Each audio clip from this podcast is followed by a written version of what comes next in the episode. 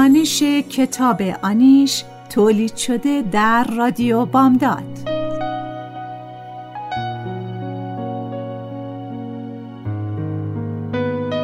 نویسنده فریبا منتظر ظهور.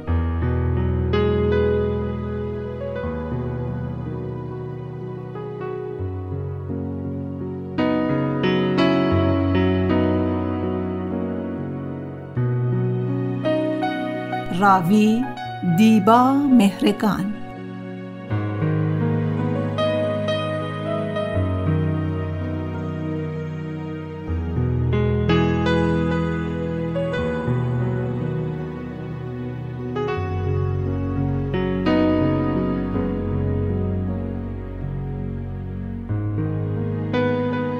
تهیه کننده نوشی حسینی.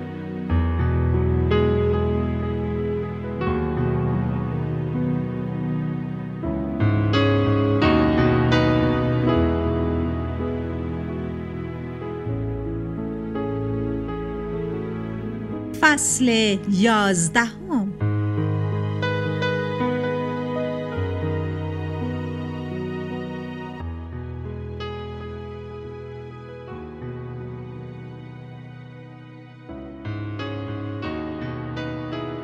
هرچه لباس بیشتری می پوشم باز هم فایده ندارد. خانه سرد است. چند روز است که هوا حسابی سرد شده. امروز بعد از ظهر سراغ بخاری ساز می روم تا بخاری گازی بیاورد و خودش هم راهش بیاندازد. در اتاق استراحت نشستم و چای می نوشم که کسی تقیی به در می زند. سرم را که می چرخانم آتلی پشت در است. شرمنده بازم مزاحم شدم. درد امونم و باریده. زود گچشو باز کردی. دوباره گچ می‌گیریم تاریخی که دکتر میگه بیا تا بازش کنیم باشه؟ این دفعه عجله ندارم. نونوایی چی؟ با دست می‌تونی کار کنی؟ دنبال کار تازه میگردم. غمگین و به هم ریخته است. می‌رود اتاق گچ. یک بار توی نانوایی دیدمش. خمیر را باز می‌کرد و توی تنور میانداخت. باز کردن خمیر و پرتابش را چند دقیقه دنبال کردم. شبیه به رقص محلی بود. موزون و هماهنگ و تکرار شونده نوبت من که رسید ایستاد. هماهنگی حرکاتش به هم خورد. دوتا نان خریدم و هر چه کردم پولش را نگرفت.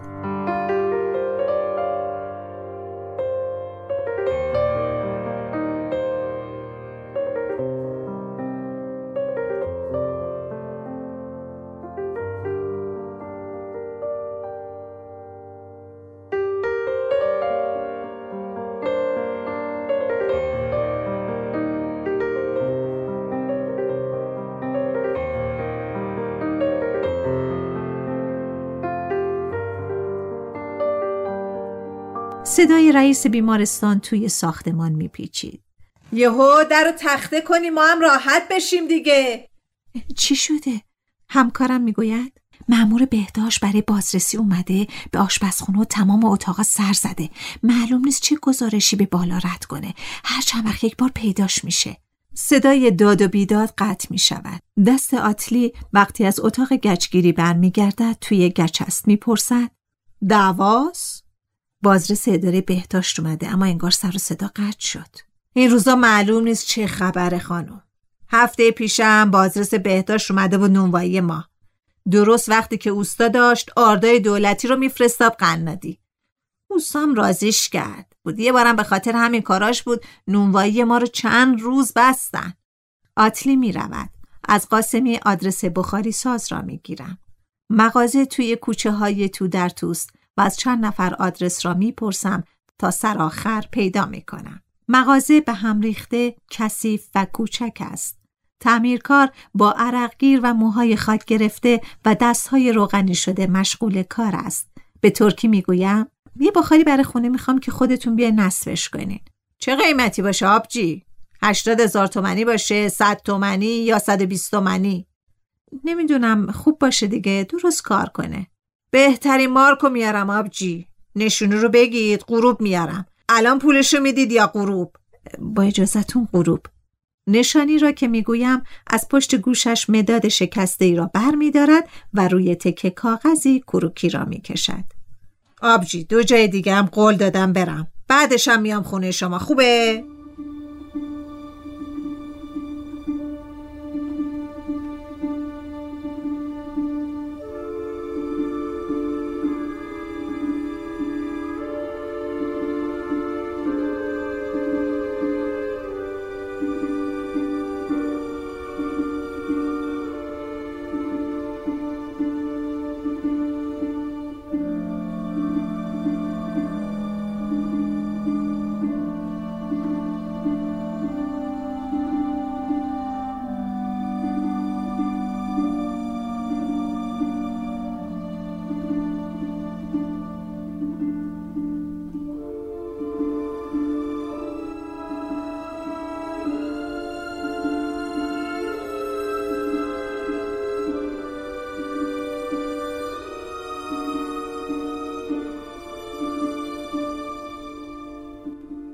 از غروب گذشته اما خبری از تعمیرکار نیست.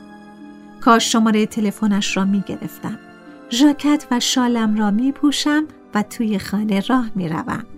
توی آینه خودم را می بینم.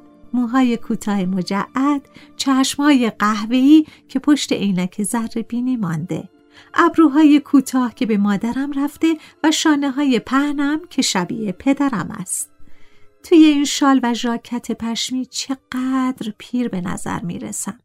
باید شال و ژاکت روشنتری از کمد بیرون بیاورم و از فردا بپوشم. انگشت های پایم توی جوراب یخ کردند.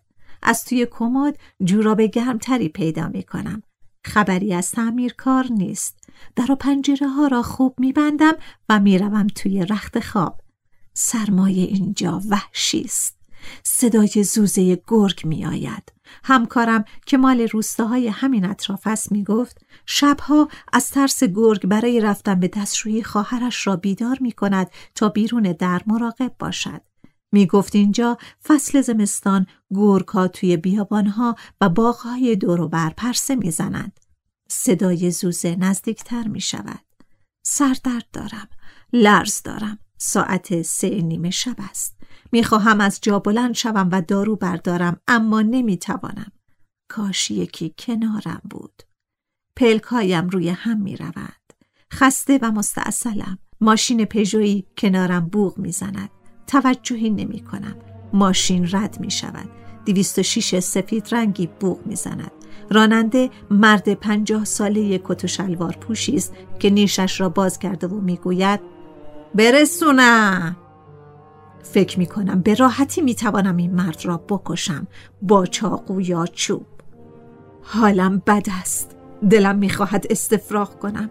روی تمام مدیرها، ماشینها، دکترها روی مدرک تحصیلیم برگه سابقه کار و شناسنامم روی تمام زندگیم اوق می‌زنم.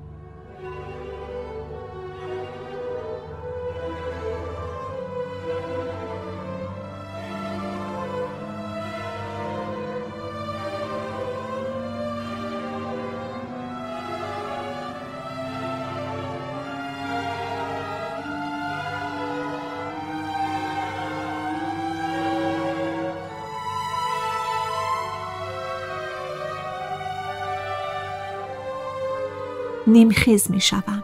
چشمهایم را باز می کنم. ساعت شش صبح است. چشمم می افتد به کتری سرد روی اجاق. کاش زیر اجاق روشن بود. نایه بلند شدن ندارم. چرتم می گیرد. صدای تلفن بلند می شود. خودم را تا تلفن می کشانم. ساعت ده صبح است. الو الو خانم صادقی تشریف نمیارین مریضا منتظرتونن نه عزیزم حالم خوب نیست. دارد حرف می‌زند. گوشی را سر جایش می‌گذارم. می‌روم زیر لحاف. کاش شهلا اینجا بود. شهلا آیدا. کسی به در میکوبد. نه لابد خیال می‌کنم. کسی کاری با من ندارد. من کسی را ندارم. مادر پدر چقدر سرد است.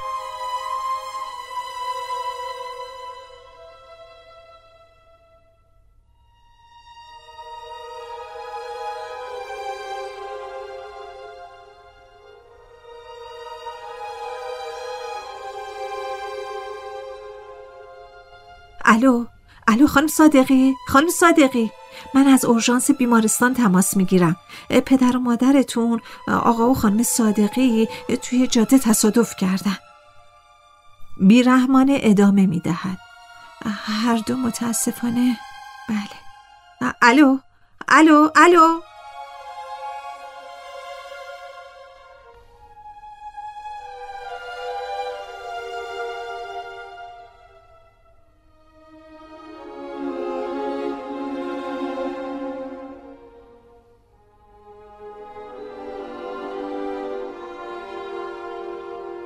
آدم ها سایه اند. خانه من شلوغ است. سایه های سیاه می آیند و می روند. من جنازه متحرکم. نه حرف می‌زنم نه گریه می کنم. نمی‌دانم چند روز است که افتادم روی تخت. سایه به شهلا می گوید شک دچار شک شده خطرناکه باید واقعیت رو قبول کنه سعی کنین کمکش کنین که گریه کنه شهلا از کنارم دور نمی شود حرف می‌زند. گریه می کند می رود می آید من نمی توانم کاری کنم. پدرم معلم بود و مادرم مادر بود. می رفتند عروسی و من گفته بودم خستم و نرفتم.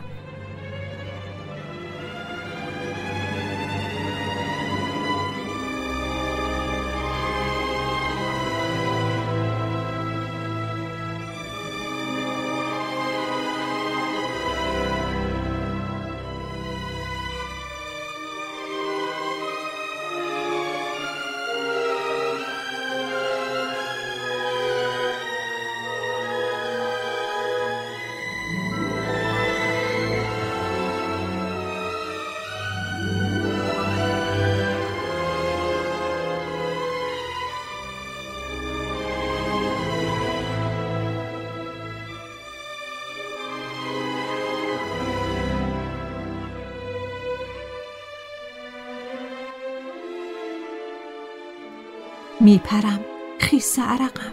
کسی به در میکوبد لابد خیال می‌کنم باز هم میکوبد. نیمخیز می‌شوم و از پنجره نگاه می‌کنم. آتلی از دیوار بالا آمده و میافتد توی حیات در را باز می‌کند و آیدا و مادرش هم میآیند تو. خان دکتر خان دکتر چی شده؟ هرچی در زدیم جواب ندادین. چقدر داغین. می دود پیش آتلی و توی حیات پچ پچ می کنند. آتلی می رود. مادر آیدا لحاف را از رویم آرام کنار می زند. راحت تر نفس می کشم. ژاکت و جوراب پشمیم را بیرون می آورد. حوله خیس روی پیشانیم می گذارد. ملافی رویم کشیده اند. آتلی با مردی دیگر توی پذیرایی سرگرم نصب بخاری هستند. هوا رو به تاریکی است که با صدای دکتر کیان چشمانم را باز می کنم. با انواع داروهای گیاهی کنارم نشسته است. آیدا و مادرش هم هستند. کاش این دکتر راهش را می کشید و می رفت. حسلش را ندارم. دلم می خواهد گریه کنم. گوشه چشمم خیس است. ها سایه می شوند. پلکایم روی هم می روند. نمی‌دانم ساعت چند است. خانه گرم شده. کنارم توی سینی کاسه سوپ و لیوانی پر از چای گذاشتند. مادر آیدا کنارم نشسته. دکتر کیان دماسنج را روی پیشانیم می‌گذارد و می‌گوید اوه تب داری بانو تب بر و لیوانی آب می‌دهد دستم از بلوز و پیژامه کرگی صورتی رنگ رو رفتم و این همه لباس بافتنی که روی هم تنم کردم خجالت می‌کشم هیچ دوست نداشتم مرا در این وضعیت در خانه خود ببیند. اگر شهلا بود یک جوری ردش می کردم. شما از کجا خبردار شدین دکتر؟ مادر آیدا می گوید آتلی خبر داد. گفت توی تب می سوزی مزایم که نیستیم. کمی میمونم تا خیالم راحت بشه. شب قرار آیدا خانم پیشت بمونه. ببینم پرستاریش چطوره. آیدا لبخند می‌زند. چشمهایش روشن می شود خوشحالم که تنها نیستم.